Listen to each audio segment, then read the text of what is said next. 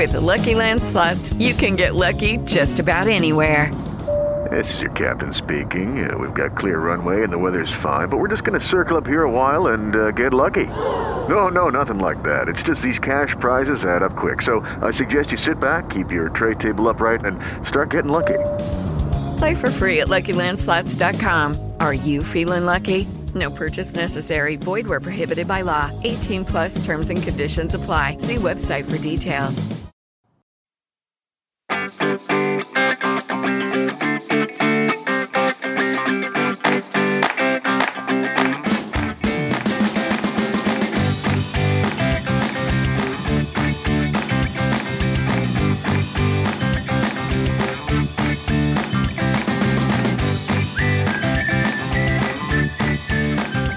Comenzamos alto y claro.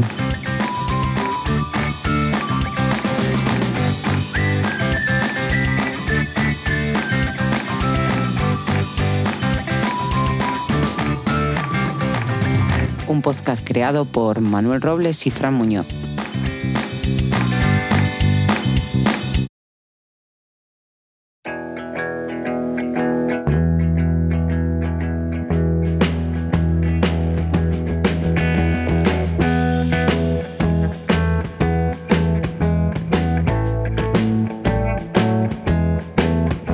Muy buenas tardes. No te quedes ahí, pasa, siéntate, ponte cómodo. Esto es una edición especial de Alto y Claro. Soy Fran Muñoz, en esta ocasión estoy solo. Manuel Robles está recargando pilas, está totalmente desconectado, pero sé que está mirando y preparando material para los próximos episodios de la siguiente temporada. Desde su exilio os manda un fuerte abrazo a todos.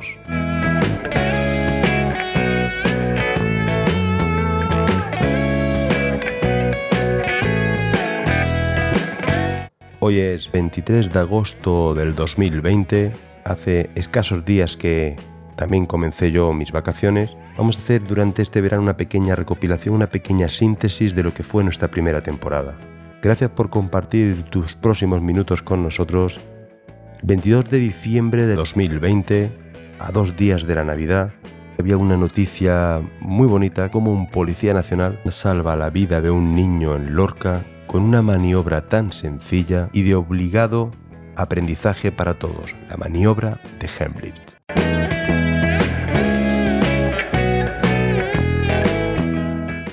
Una madre entra angustiada pidiendo ayuda en la comisaría local de ese municipio porque su hijo de cuatro años no respira y no sabe cómo atenderle. El policía que se encuentra dando seguridad a aquel edificio Sale corriendo, entra con el niño en brazos, realizando la comisaría, tras comprobar que éste no respira, la maniobra de Heimlift. Rodea al niño con sus brazos y le comprime fuertemente la boca del estómago hasta que consigue expulsar esa golosina que se había quedado encajada y que no le dejaba respirar.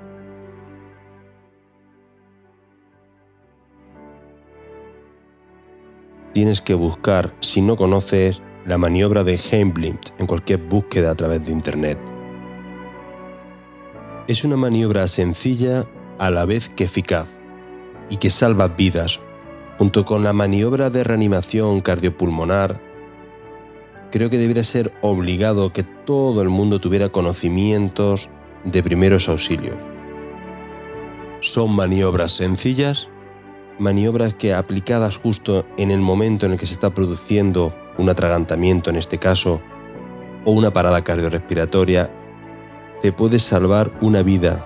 Son técnicas sencillas que cualquier ciudadano tiene que conocer y debe controlar. Nunca he podido entender cómo estas maniobras, estos primeros auxilios no son obligatorios desde el mismo colegio. Hay que enseñar a todo el mundo cómo actuar. Esta noticia me llena de orgullo, porque esta es nuestra policía. Una policía nacional dispuesta a todo. Héroes anónimos que cuidan cada día las 24 horas del día, los 365 días del año de nosotros Gracias a este policía de Lorca, para esta familia todo será una anécdota. Y podrán disfrutar de estas fechas tan señaladas en las que nos encontramos. Unas fuerzas y cuerpos de seguridad del Estado, vilipendiadas por ciertos sectores de nuestra sociedad, gracias a Dios minoritarios, y por ciertos sectores políticos, que debido a su bajeza tanto moral y a su podredumbre intelectual, buscan a la fuerza y cuerpo de seguridad como sus chivos expiatorios. Tengo que recordar aquella locución del secretario general actual del partido político Podemos, el cual se vanagloriaba y se emocionaba cuando un policía nacional era agredido por esos cachorros radicales suyos.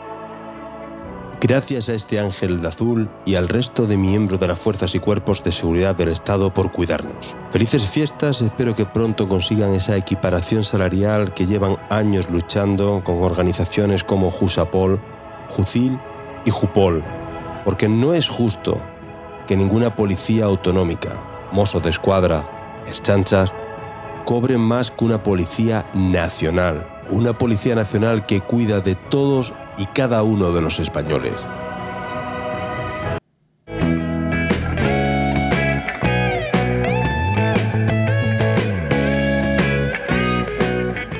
Un 11 de febrero de 2020 publicábamos el episodio séptimo, Soros, el poder en la sombra. Para mí, sinceramente creo que es uno de los episodios por cómo nos documentamos y cómo lo preparamos, al que le tengo más cariño y a mí particularmente el episodio que más me ha gustado. Te dejo con una pequeña síntesis.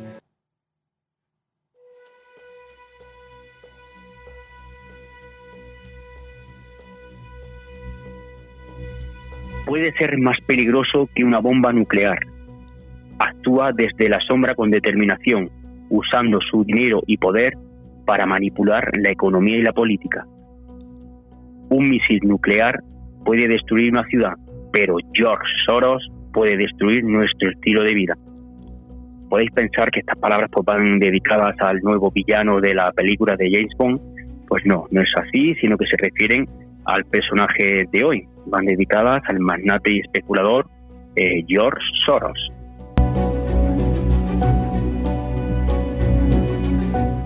Parecía que era interesante y manifiesto hacer un propio podcast para este, para este individuo. Profundizado e intentado saber más sobre este personaje, me da más miedo el poder que pueden acumular ciertas personas y el interés que pueden llevar. Bueno, decirte que igualmente yo tampoco conocía a este hombre, a este, a este empresario o a este inversor, y bueno, siempre había escuchado algún tipo de referencia en algún tipo de, periodista o algún político así por la tele, pero muy vagamente. Es ¿eh? una persona que aunque es muy famoso en su mundo, en el mundo financiero, pero a nivel social, pues prácticamente eh, es un total desconocido. También porque él busca ese tipo de invisibilidad a nivel social, ¿no? Para empezar y como introducción, sabemos que Soros nació en 1930, en Hungría. De origen judío, les ponía en la punta de Diana del nuevo nacionalsocialismo que estaba emergiendo. Su familia logró sobrevivir tras conseguir documentos de identidad falsos. Tras la ocupación soviética de Budapest en el 47, cuando se gradúa en la Escuela Económica de Londres. Siguiente paso importante en su vida, año 56, donde emigra a Estados Unidos y empieza a trabajar en el mundo de las finanzas que consiguió cautivarle y atraparle lanzó un propio fondo de inversiones que se hizo famoso por sus agresivas inversiones y movimientos especulativos a corto plazo. Soros se convirtió en uno de los gestores de fondos con más éxitos en la historia. Uno de sus lemas en el mundo de las finanzas es, cuanto más tensa es una situación, menos se necesita para revertirla y mayor es el potencial de las ganancias. Entre el 70 y el 80 consiguió unos beneficios que superaron el 3.000%. Año 2015 se le estima una fortuna alrededor de los 24.200 millones de dólares. Imagínate un multimillonario, se podría decir que está entre los 50 o 80 hombres más ricos del planeta, imagínate, bueno, pues prácticamente la gente, George Soros, eh, ni lo han escuchado eh, su nombre. Imagínate eh, una persona con tanta relevancia y sin embargo prácticamente pasa desapercibido. Solamente con la frase, cuanto más tensa es una situación, menos se necesita para revertirla y mayor es el potencial de ganancia, yo creo que ahí se resumen su filosofía de vida, al igual que la de muchos magnates este hombre lo que utilizaba su método de trabajo o su método de inversión es intentar destruir o destrozar o coger mercados en declive y transformarlo, ¿no? De cogerlo en el punto más bajo de, esa crisis y a partir de ahí, bueno, pues crear riqueza. Es decir, sería un, vamos a decir, un carroñero de las finanzas, ¿no? Intentar eh, hundir, destrozar y una vez que está el mercado en el suelo, pues a invertir y destrozar. Eh, bueno, y recuperar esa economía y por tanto sacar eh, todos los beneficios posibles, que en este caso pues, pues serían enormes, como ya hemos, ha demostrado que, con unos beneficios de superior al 3.000% de la inversión. Vamos, lo que viene siendo un carroñero y un especulador nato, aprovechándose de las desgracias de la crisis que siempre afecta a los mismos, al pobre.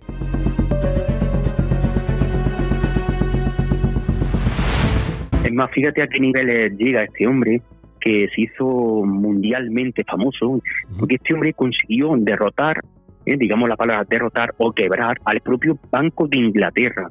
Esto ocurrió en septiembre del 92 y fue lo que se reconoció como el miércoles negro. el miércoles negro, cuéntame, ¿qué pasó ese miércoles? Sí, efectivamente, ya digo que la mayoría de la gente ni, ni escuchó ni, ni se enteró, pero este hombre en ese día, en el 16 de septiembre del 92, consiguió un beneficio de más de mil millones de dólares y produjo unas pérdidas de más de tres mil millones de libra al Estado británico. Eh, este hombre aprovechó un momento de, crisis que había en, la, en el cambio de moneda, en el cambio de la libra con respecto al marco alemán, que era en aquel momento la moneda más fuerte de Europa. Era un proceso en el que se estaba creando la Unión Europea y la moneda única, lo que hoy es el euro.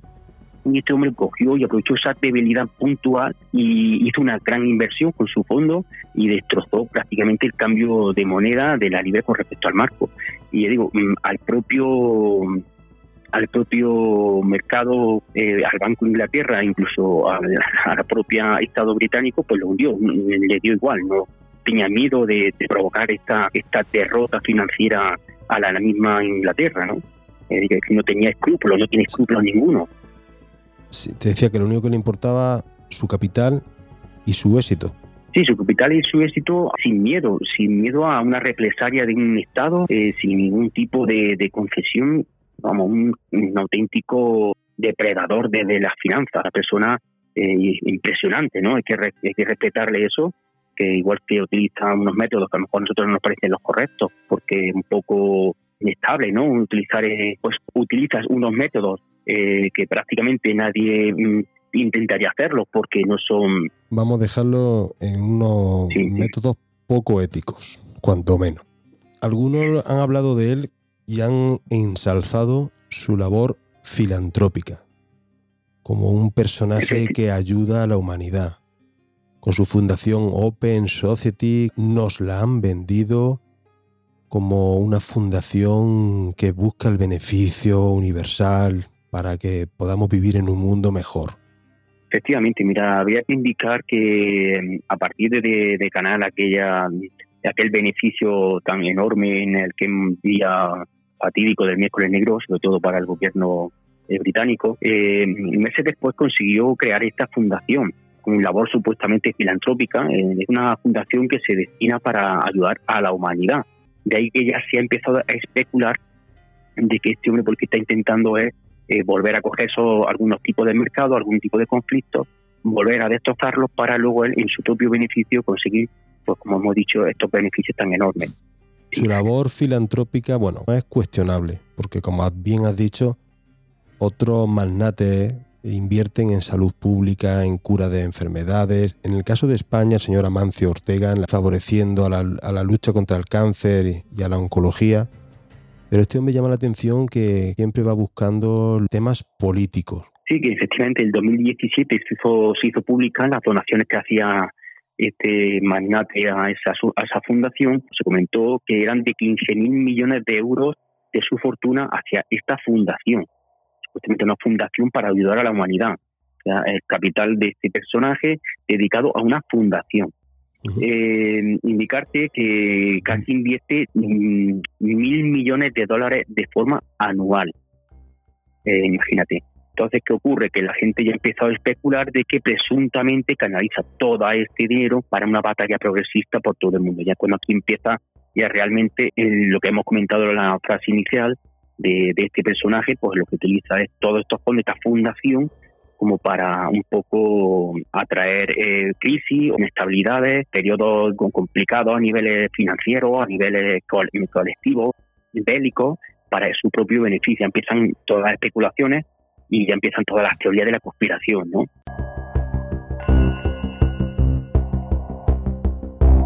Cuéntame alguna de esas teorías de, de la conspiración.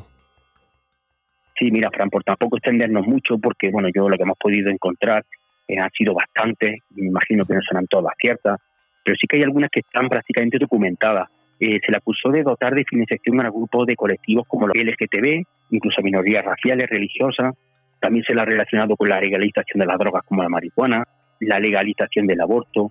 Y también a nivel político, esto ya está prácticamente documentado y es cierto, que intentó impedir la reelección de George Bush en el 2004 ya que hizo grandes aportaciones de, dinero a la candidatura del demócrata John Kerry. También es conocido que apoyó a, Obama para conseguir la presidencia y también se habla de alguna hipótesis, estamos en otros temas, ¿no? por ejemplo, de hipótesis de cómo tener un plan para islamizar Europa, para eliminar la valla de la frontera de Europa, causar crisis financiera, eh, por ejemplo, en, en, tema de en Asia en el 97, e incluso recientemente algunos periodistas europeos que son totalmente independientes, investigadores, se podría incluso decir, que mediante hackeo de cuentas y de las comunicaciones de esta fundación consiguieron unos documentos muy importantes y muy relativos, eh, manifestando que esta fundación una intención de controlar la opinión pública en Europa a través de los medios de comunicación. Y fue porque salió este personaje en el anterior podcast. Esta fundación, a través de George Soros, lo que intenta es a determinados periodistas y medios de comunicación de toda Europa o parte de Europa sobre todo en el sur, en el sur de Europa, eh, lo que está intentando eh, financiar o sobornar o controlar esos medios para que dar información que él quiere para coger eh, unos mercados más o menos estables, destrozarlos, para luego dentro, dentro de esas crisis o mercados financieros pues intentar aprovecharse su beneficio. Hemos visto que todo lo que ha hecho hasta ahora es, beneficiarse de estas crisis, ¿vale? Vamos hablando, hablando alto y claro, como el nombre de estos podcast, que se destruyan ellos, que ya lo reconstruyo yo. Igualmente también se le ha relacionado con determinados conflictos bélicos. Por ejemplo, el último que podemos un poco enumerar eh, sería que ocurrió en la península de Crimea. Acordaros que, hubo un conflicto bélico entre Rusia y Ucrania por el control de esta península de Crimea.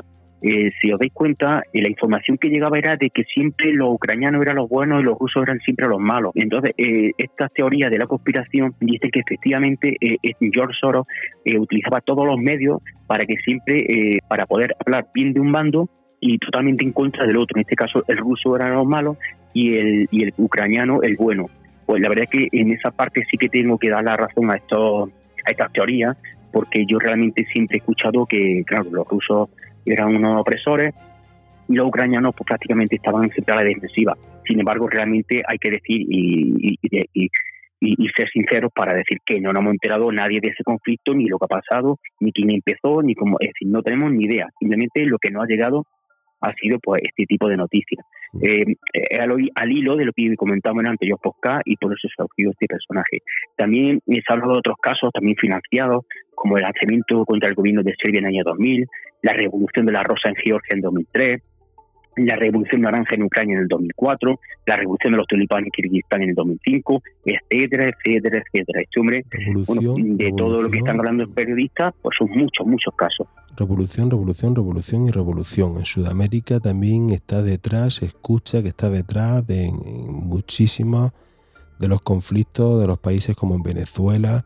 ¿Qué interés tiene en, en el conflicto? Bueno, el interés que tiene el conflicto es muy sencillo. Eh, hemos dicho, utilizando una palabra bastante malsonante, no es un carroñero de la finanza. pues volvemos a insistir, a lo que le interesa es conflictos, crisis para él, luego invertir, porque imaginaros, este hombre no es que invierta, es que tiene muchísimo dinero, pero muchísimo hemos dicho que es una de las personas más ricas del, del mundo y que su único trabajo su único medio es utilizar las inversiones y ganar un porcentaje muy alto. Él solamente se basa en ganar porcentajes muy altos en esos fondos de inversión. Este hombre no crea empresa, este hombre no crea eh, investigación, no crea nada. Simplemente lo que hace es, repetimos, eh, beneficiarse de las crisis para luego él, como claro, una vez que está en el suelo, tienes que crecer y ese crecimiento es cuando él consigue su máximo beneficio. Y vamos a ir a, lo que nos lo tenemos un poquito más cerca, lo que atañe a nuestro país porque cada vez se le relaciona más con nuestro país, que puede financiar, que puede ayudar, qué contactos tiene en España, porque llama mucho la atención que nada más ser reelegido el señor Sánchez presidente, ya mantiene un contacto en Moncloa y una entrevista con el señor Soros. También ha llegado su ala o su tentáculo aquí a España. Y como tú bien dices, eh, después de la moción de censura, imagínate que una moción de censura que se juntó con diferentes partidos, que Pedro Sánchez, y, a, los pocos meses ya tuvo una reunión, y ya no es que tuvo una reunión, Fran, si lo más raro fue que fue muy secreta, eh, muy oculta, eh, prácticamente sin transparencia ninguna, y entonces, claro, el mundo que conoce a este personaje, pues claro, se asustan eh, todos los mercados, los, empresarios, los, los, inversores que, de este tema, pues claro, al escuchar la palabra George Soros, ya se les pone los pelos de punta relacionado con la financiación del, eh, partido político de Podemos, también importante y se están prácticamente incluso hay documentos. Se le ha acusado de financiar a, periódicos como el diario.es. Incluso también eh, se ha dicho que está apoyando al independentismo catalán. Financiar el movimiento Tsunami Democrati, también relacionado con el, con el, el tema del independentismo. Eh, también de colaborar en las pasadas manifestaciones de diciembre en Barcelona, que todos recordamos, incluso hicimos un podcast eh, relacionado con este tema, de lo bien organizado, de la ayuda de comandos rusos, vamos, aquello fue un espectáculo. Está eh, detrás de esta mano negra eh, también este personaje. Está haciendo lo mismo, lo mismo que hizo en Crimea, lo puso en práctica en Crimea. ¿Tú crees que lo, está volviendo a, repetir en el terreno catalán, verdad?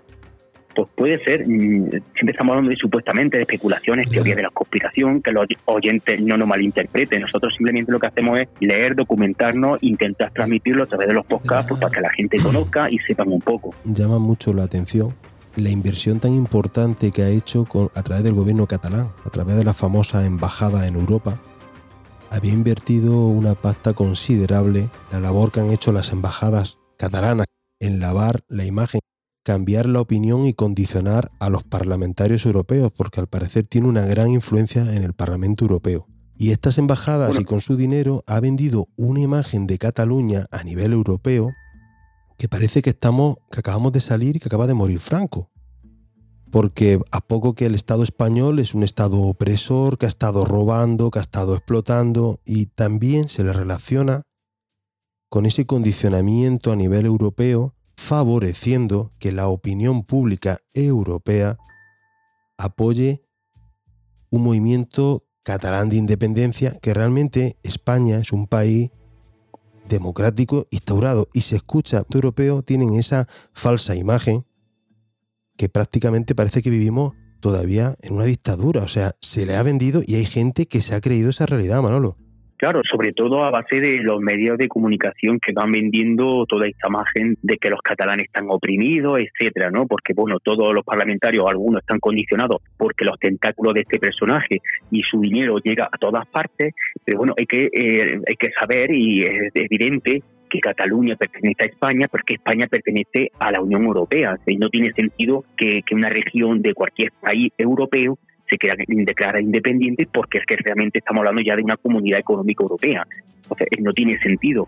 Por tanto, a nivel político, a nivel estructural de la comunidad europea, no hay no tiene sentido, pero yo digo, los tentáculos de este hombre, lo que le interesa, volvemos a insistir, es que es muy importante, lo que le interesa es que haya crisis de lo que sea, ¿no? Porque intentar dentro de esa crisis hundir, eh, los mercados se destrozan, entonces es cuando ya está en el suelo, a invertir y a ganar dinero pues bueno, a esos niveles que ya conocemos, ¿no? O, por lo menos leemos, ¿no? Estamos documentándonos en eso.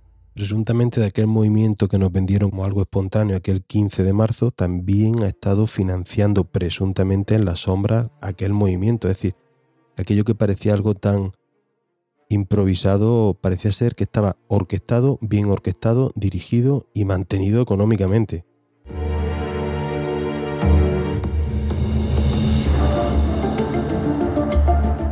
Lobos no les gusta que las ovejas se rebelen ni anden sueltas. La democracia que les agrada no es la democracia del pueblo, sino la democracia de los amos del poder. Los poderes que representan el señor Soros, el señor Rockefeller. Porque otra de las cosas que no hemos dicho es que todos los movimientos que hace los hace orquestados con, Rockefeller y con otros grandes grupos del mismo potencial económico, muy relacionados con el famoso club Bilderberg, leído un artículo de la escritora y periodista de investigación Cristina Martín Jiménez, a la cual no conocía, y me llama mucho la atención, porque viene a decir esta mujer y te cito. Cuando las instituciones y los gobernantes no cumplen con las responsabilidades inherentes a su cargo, es cuando se produce en cualquier estado la corrupción. Aquí en España de corrupción podemos hablar largo y tendido. Los amos del poder permiten el ascenso de los mediocres y de los oportunistas aún más lo facilitan. ¿Qué van buscando en estos mediocres? Van buscando personas que no tienen integridad. Personas que son esenciales para los planes de estos grandes poderes económicos porque no tienen integridad, no tienen dignidad, no tienen principios. Y solamente les importa sus bolsillos. Entonces, teniendo en el poder a este tipo de políticos, son todavía más marionetas. Y es así como valiéndose de individuos intermedios, como el poder toma las riendas de la democracia. Y es cuando la democracia deja de ser verdaderamente una democracia del pueblo para convertirse en un instrumento de estos magnates. Abandonando el pueblo a su suerte, esos partidos tan de izquierdas que se venden, extrema izquierda, como Podemos, deja al pueblo a su suerte, sino que se lo pregunten al marqués de Galapagar, que está viviendo en su mansión, el que no quería abandonar su barrio. Aquel que quería ver al kiosquero, el kiosquero sigue levantándose a las 7 de la mañana para trabajar, mientras el marqués está riendo del kiosquero del barrio.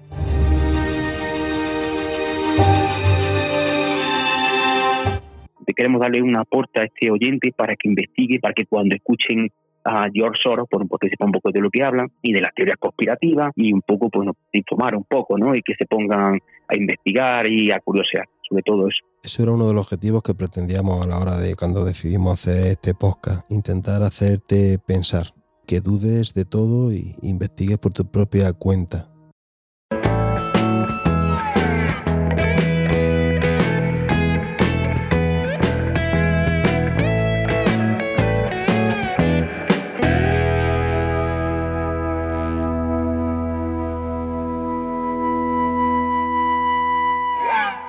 Hasta aquí el primer capítulo especial de la primera temporada. Tienes a tu disposición los capítulos íntegros si te ha gustado, si es la primera vez que los escuchas.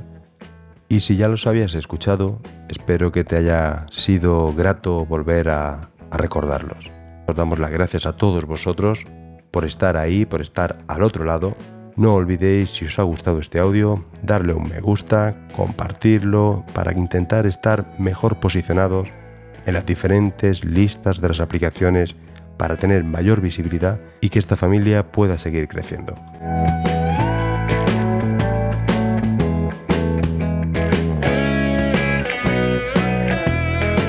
agradeceros vuestros comentarios, agradeceros vuestros me gusta. Un fuerte abrazo y saludo a Roberto Hernández Ortega, Green Neardental, Mauricio Contreras, Roger Nick, Antonio Román Gironet, Hobby Benisa, 44 25 32 99, Tolki, Salvador Moya Sánchez, Victoria Ger, nuestro amigo Torcuato Ruiz Senises, espero que estés mejor de esa rodilla que tienes fastidiada, Abraham MFP Moon, a todos vosotros muchísimas gracias de todo corazón.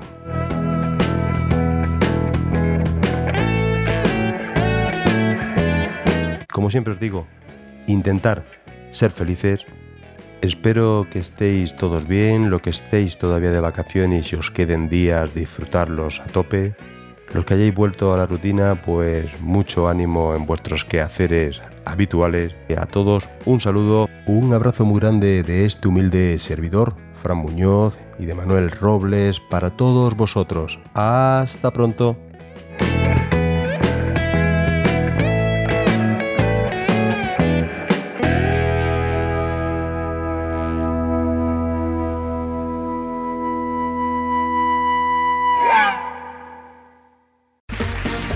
Round two. Name something that's not boring.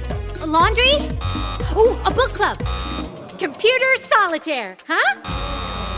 Ah, sorry, we were looking for Chumba Casino. That's right. ChumbaCasino.com has over 100 casino style games. Join today and play for free for your chance to redeem some serious prizes. ChumbaCasino.com. No purchase necessary. Full prohibited by law. 18 plus terms and conditions apply. See website for details.